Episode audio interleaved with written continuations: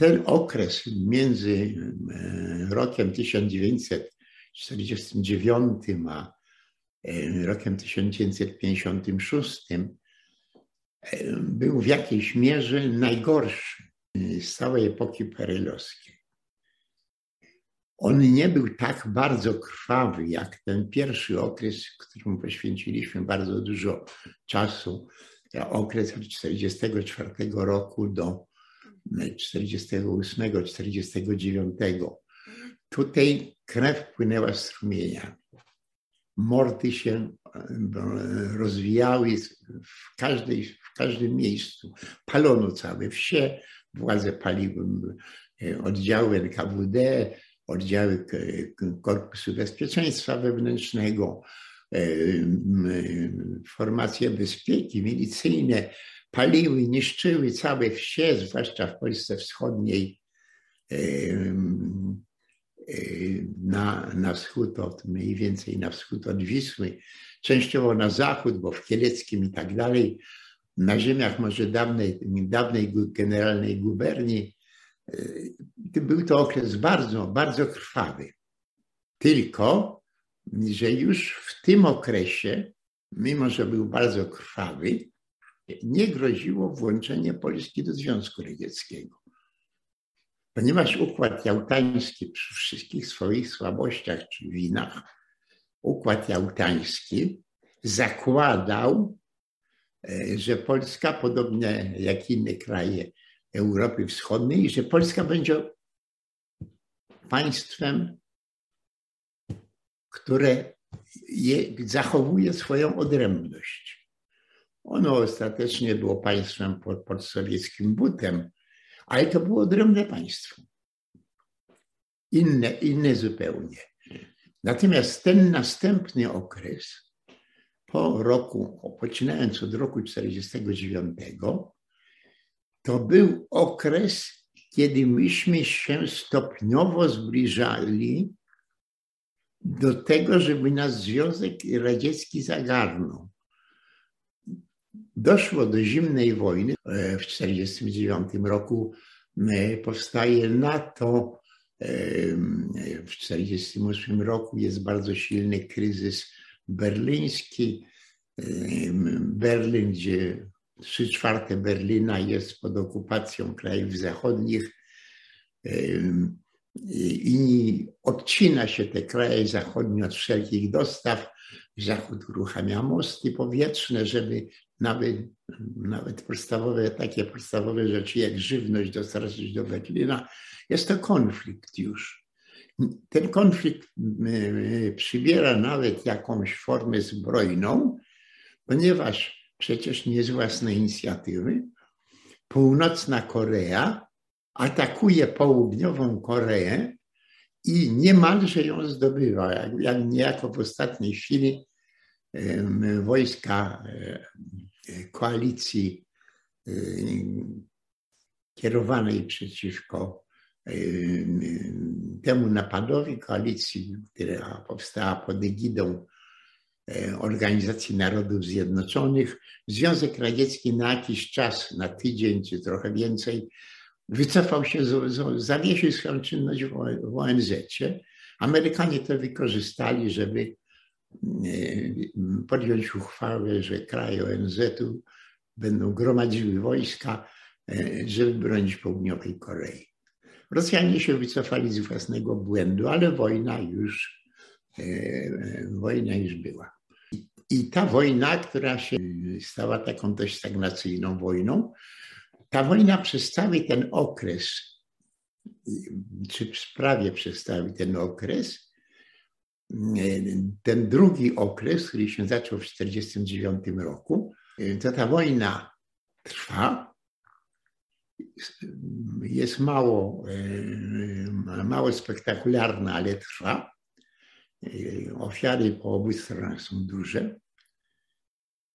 Ale cały czas grozi, że Związek Radziecki, który jest skłócony z Zachodem, złamie ten to ustalenie Jałty, że kraje, nad którymi panuje, że te kraje stracą swoją własną osobowość. I przynajmniej do połowy 1953 e, roku, w marcu umiera Stalin, a w połowie tego roku Beria zostaje aresztowany, zresztą pod śmiesznym, śmiesznym zarzutem, że był szpiegiem azerbejdżańskim czy, czy perskim Związku Radzieckim. To przez ten czas my, Polska cały czas się zbliża i inne kraje europejskie też zbliżają się do tego, żeby zostały wcielone do Związku Radzieckiego. Ponieważ i tak jest kłótnia z Zachodem, więc niech ta kłótnia się bardziej powiększy. E, wielkiej wojny nie będziemy robili, mała wojna w Korei będzie trwała, a my tutaj będziemy robili polską, czechosłowacką, rumuńską i tak dalej Republikę Sowiecką. One nawet te republiki mogą być w ONZ, bo przecież Ukraina jest w ONZ, Białoruś jest w ONZ i Związek Radziecki jest w ONZ. Więc one nawet mogą być w Organizacji Narodów Zjednoczonych, bo tam się liczy, ile głosów ktoś będzie miał. Ale można je ją wciągnąć do, e, wciągnąć do Związku Radzieckiego. I ten jakby Pierwszy okres 48-49, 53, mm, e, kiedy umiera Stalin, to jest to kwestia całkowicie otwarta. Jest to kwestia całkowicie otwarta. I co więcej, e, Związek Radziecki w tym celu nie tylko chce powiększyć się, przyłączając te kraje, ale chce doprowadzić do wojny, w której uda mu się jeszcze zająć kilka dalszych krajów europejskich. Y, zachodnie mocarstwa zdemobilizowały swoje armie, nie utrzymują tę armię na pokojowym stanie. Mogą troszeczkę zwiększyć tę armię. Jeżeli w 40 1949 roku na terenie Niemiec stały dwie dywizje amerykańskie. W Polsce, w Polsce cztery, pięć sowieckich. Tak. Kilkana, kilkanaście sowieckich w NRD, a amerykańskie dwie. Te Amerykanie to zwiększyli, ale ile osiągnęli? Osiągnęli cztery dywizje. Brytyjczycy jeszcze, jeszcze słabiej y, y, ten przyrost sił był. Także takie kraje jak, jak, Niem, jak Niemcy Zachodnie, które zaczęły się odradzać jako własne państwo, takie kraje jak Niemcy Zachodnie, jak Francja, jak Włochy, były po prostu bezpośrednio zagrożone że, że może dojść do wojny i one po prostu stracą, zostaną opanowane przez Związek Radziecki. Czemu, czemu to było, czemu się ta wojna nie rozpoczęła? Ta wojna się nie rozpoczęła z bardzo, prostego, bardzo prostej przyczyny. Związek Radziecki ciągle nie miał dość nagromadzonych środków, żeby wydawać się w wojnę, a, w, a także w szczególności jakkolwiek wykradł tajemnicę bomby atomowej, to jeszcze nie miał bomby wodorowej. Zresztą osiągnął ją później, osiągnął ją później, mniej więcej w tym samym czasie co Stany Zjednoczone, ale za w momencie śmierci Stalina i trochę później, to po prostu Rosjanie mieli niesłychanie słabiutkie siły nuklearne, natomiast Stany Zjednoczone i Wielka Brytania miały te siły nuklearne poważne. I póki się nie, wyrównywa, nie wyrównały jakoś tutaj te mm, moce, e, to Rosjanie nie, roz, nie rozpoczynali wojny, ale szykowali się do tej wojny. Polegało na przykład to w Polsce na tym, że wymieniono prawie całą kadrę oficerską, a, znacz, a, a wierchuszka tej kadry oficerskiej, która była częściowo wrócili z Wielkiej Brytanii, ale która była, ale w sposób lojalny, że tak powiem, nowemu, nowej władzy służyli i oni, oni wszyscy byli aresztowani, ale aresztowany był także ówczesny generał Żmierski, który przecież był absolutnym komunistą, główną postacią w armii, e, w armii PRL-u. E, więźniem został, e, więźniem został także takim łagodnym, wprawdzie więźniem, został także były pierwszy sekretarz Gomułka. W Polsce jeszcze dość łagodnie było. To znaczy mordowali oczywiście ludzi, rozstrzygywali, zabijali, głodzili, niszczyli, ale niektórych ludzi, zwłaszcza wywodzących się z partii komunistycznej, niektórym ludziom tworzono e, no, warunki, e, może nie, nie najlepsze, e, ale takie warunki, że ich nie mordowano. Były wprawdzie mm, przygotowania do procesu Gomułki i towarzyszy, tych wysokich, wysokich rang mm, działacze z lat 44, 48, 49, to trzymali w bardzo, że tak powiem, większość z nich w bardzo podłych warunkach, ale ich życiu nic, nic specjalnego nie zagrażało.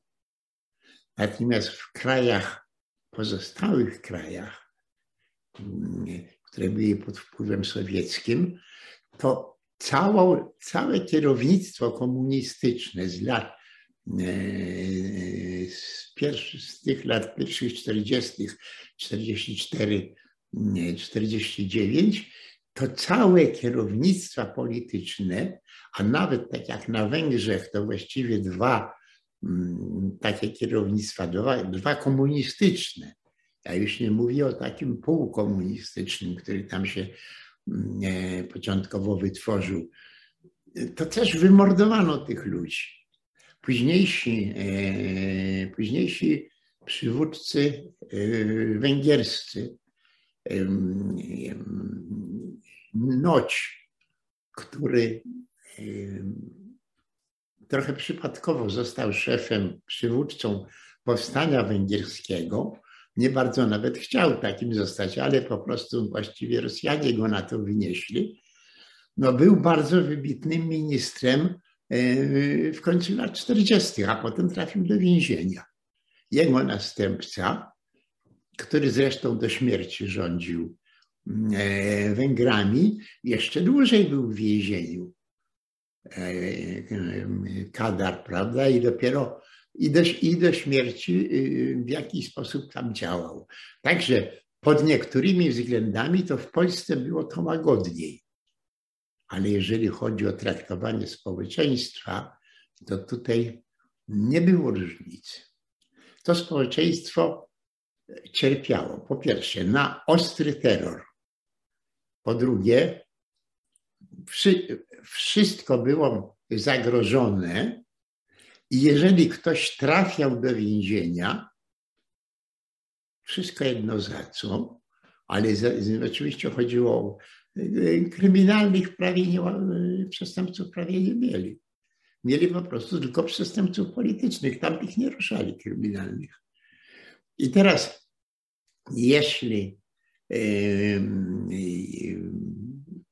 ci przestępcy, którzy trafiali do więzienia w ogromnej większości, Przekonani byli, że już nigdy z tego więzienia nie wyjdą, ponieważ zamykano, a nie wypuszczano. I regulowano ilość więźniów większą ilością egzekucji. Jak za dużo było więźniów, to była większa, większość egzekucji albo zagłodzenia. Umierali z zagłodzenia, umierali z najrozmaitszych chorób, które tam e, otrzymali. umarł na, jeżeli wspominamy PRL-owskie czasy i czasy opozycji w PRL-u, to ojciec Krzyśka Gąsiorowskiego zmarł właściwie w więzieniu ubeckim, zmarł właściwie z głodu. Także oczywiście jakieś tortury inne i tak dalej były, po prostu zmarł, zmarł z głodu. E, jeżeli ojca Ryśka Zielińskiego e, zamordowano w Katyniu, to tutaj ojca Krzyśka zamordowano, zagłodzono, także że zmarł z tortur, z głodu, e, zmarł w więzieniu. I takich było, takich przecież było bardzo wielu. I co, niezależnie od tego, że tych więźniów takich politycznych zamykano i, i założenie było takie, że nigdy nie wyjdą, e, to równocześnie zajmowali ludzi niejako prewencyjnie.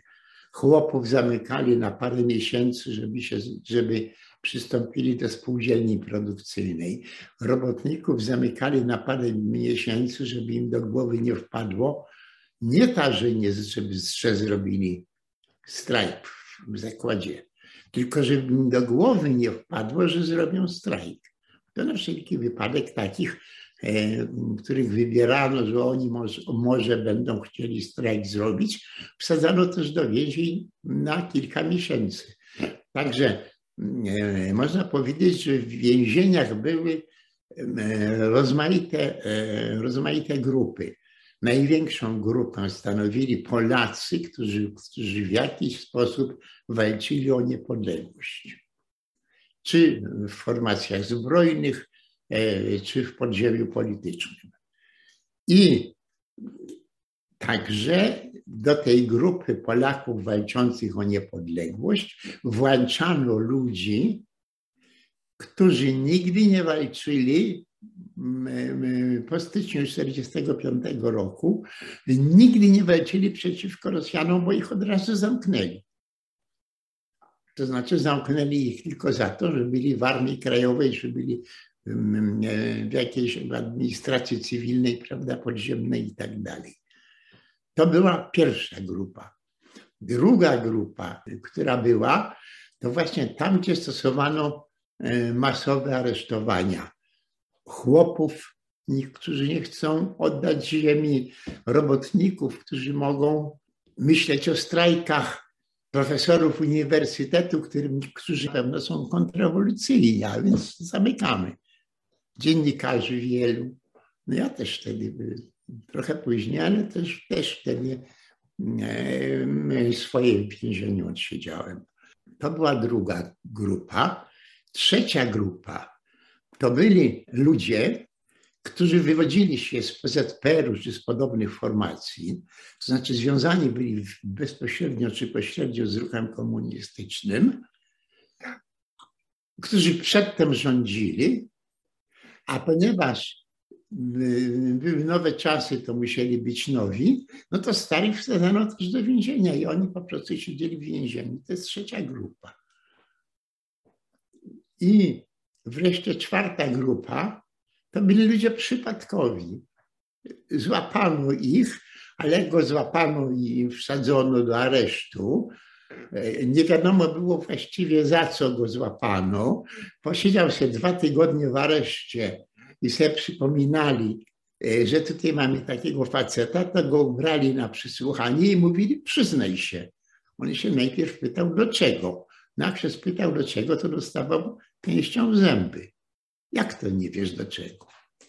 Także e, ta czwarta grupa to byli zupełnie przypadkowi ludzie, e, co do których nawet nie wiedzieli, jakie mają pretensje. I to był jeden taki e, bardzo silny okres. I on oczywiście powodował ogólny strach. I ten ogólny strach sięgał bardzo wysoko. Proszę pana, ja widzę, że pan jest uczciwym takim człowiekiem i że nie znajomość z Panem niczym nie grozi, ja mam do Pana prośbę. Ja Panu opowiem, jak było ze śmiercią Nowotki. Jeszcze nie ukrywa, że była, że była jego kochanką. I ponieważ Pan jest ode mnie młodszy znacznie, to Pan może doczeka, lep, to może Pan doczeka lepszych czasów. I w tych lepszych czasach będzie Pan mógł napisać prawdę o śmierci Nowotki. Ta śmierć była bardzo prosta. E, przed jakąś e, knajpą e, na woli warszawskiej trzech panów się pokłóciło. Jeden drugiego schwycił za przedramiona, trzeci wyciągnął pistolet i strzelił mu w, w tył głowy.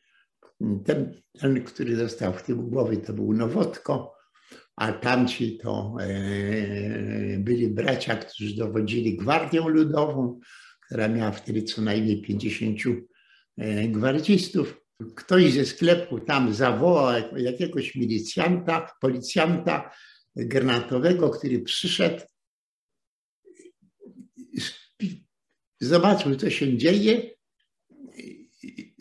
zajrzał, gdzie on jest zameldowany, a on był zameldowany w, u matki swojej kochanki, znaczy to mieszkał u nich, i poszedł tam i mówi, tam waszego znajomego trup leży, weźcie go stamtąd, bo jak nie go, to wezmą go na śmietnik.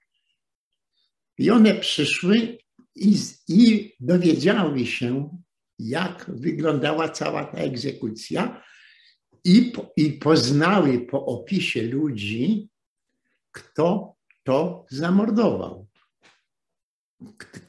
Oczywiście to był mord w tej trójce kierującej PPR-em. PPR powstał mniej więcej rok wcześniej i w tej trójce e, kierującej PPR-em po prostu oni się no, niezbyt kochali. Nieco załatwili strzałem z pistoletu. Tylko nie wiadomo było, bo się nie przyznali, kto zastrzelił. Ponieważ Nowotko też miał przyjaciół. Ale położono na to szczebel. Ktoś, kto sypnie, że to ludzie z PZPR-u zamordowali Nowotkę, też pójdzie do piachu. Ja, no, ja, ja, proszę pana, ja jestem bezbronna, ale pan będzie żył dłużej. Jakby pan mógł to wszystko kiedyś napisać? I teraz proszę pomyśleć, to robi osoba, która jest osobiście, emocjonalnie, rodzinnie i partyjnie związana i z partią komunistyczną, i z PPR-em, i z PZPR-em. I która nawet w PZPR-ze ma dobrą opinię, jest szefową wielkiej instytucji. I ta szefowa wielkiej instytucji boi się przyznać, że wie, kto zamordował, e, kto zamordował Nowotkę przez, przecież przed kilkunastu laty. Po prostu taka, taka była sytuacja. A równocześnie całkowite rozłożenie gospodarki, położenie szkolnictwa.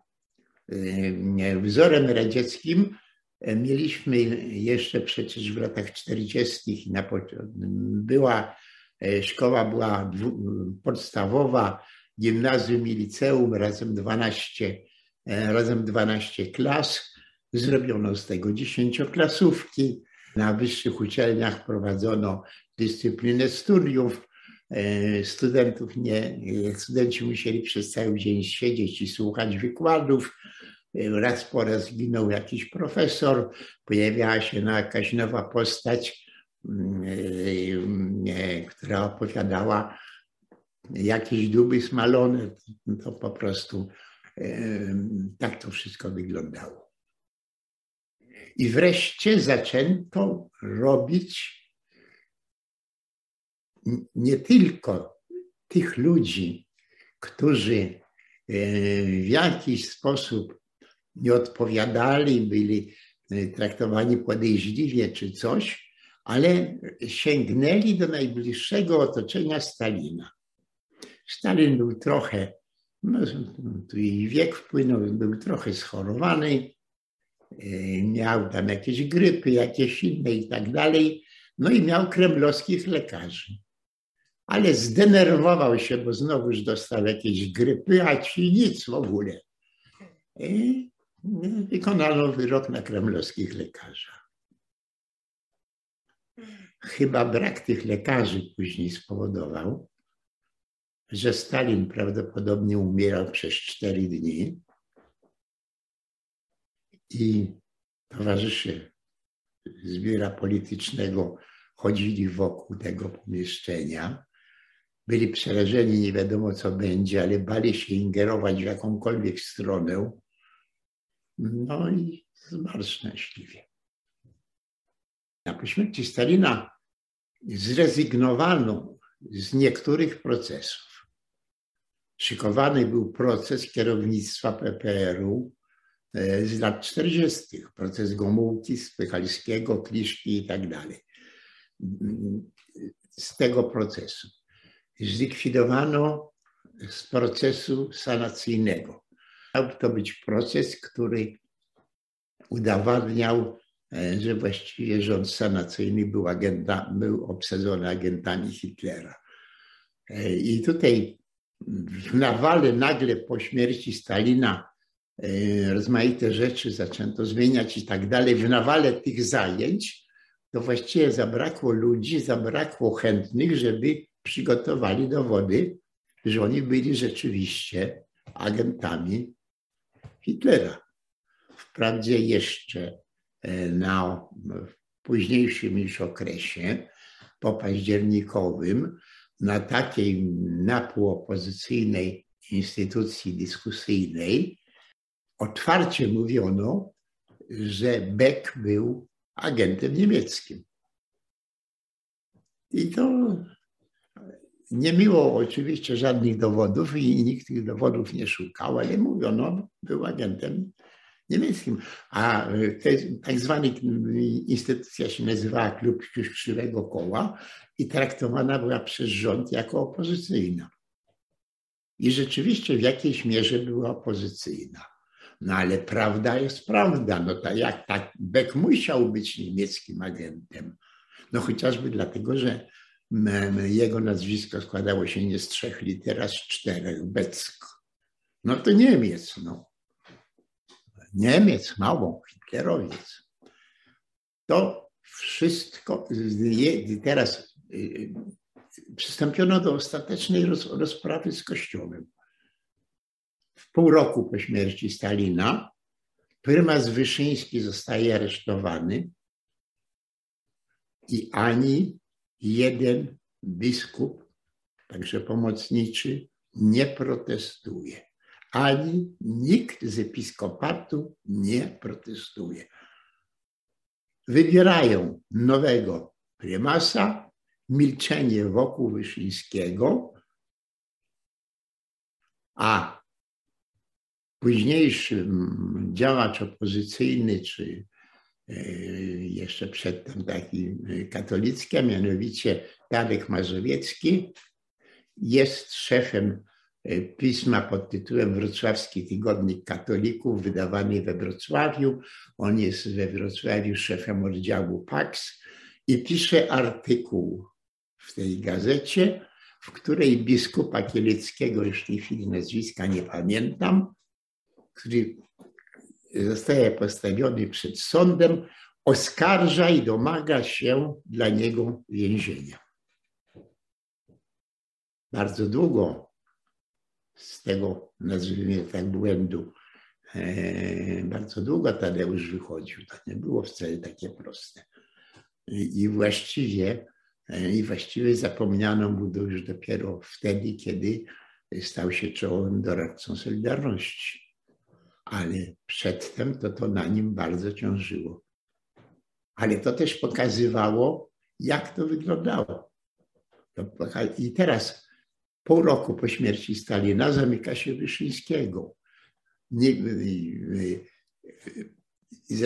zaczyna się jakby odwrót w następnym roku ten odwrót cofa się, nie, nie. Jakaś sytuacja się poprawia. Buntują, zaczynają buntować się niektóre środowiska. Jedno z pierwszych, które się buntuje, to są dziennikarze. Jest wielki taki zjazd, taka konferencja dziennikarzy, tam jest ich e, blisko setka i wszyscy są opozycyjnie nastawieni. Wszyscy domagają się zaczyna się tutaj prawdziwa odwilż, żeby ta odwilż się rozwinęła i tak dalej. E, ja tam też zabieram głos jako trzeci, w związku z czym e, żadna redakcja w Polsce nie chciała mnie E, nie chciała mnie zatrudnić, ponieważ skrytykowałem, e, wszystkim się krytyka bardzo podobała, e, natomiast ja zostałem, zostałem bez pracy. To tak na marginesie. I to jest ten cały okres. I nagle piosenka.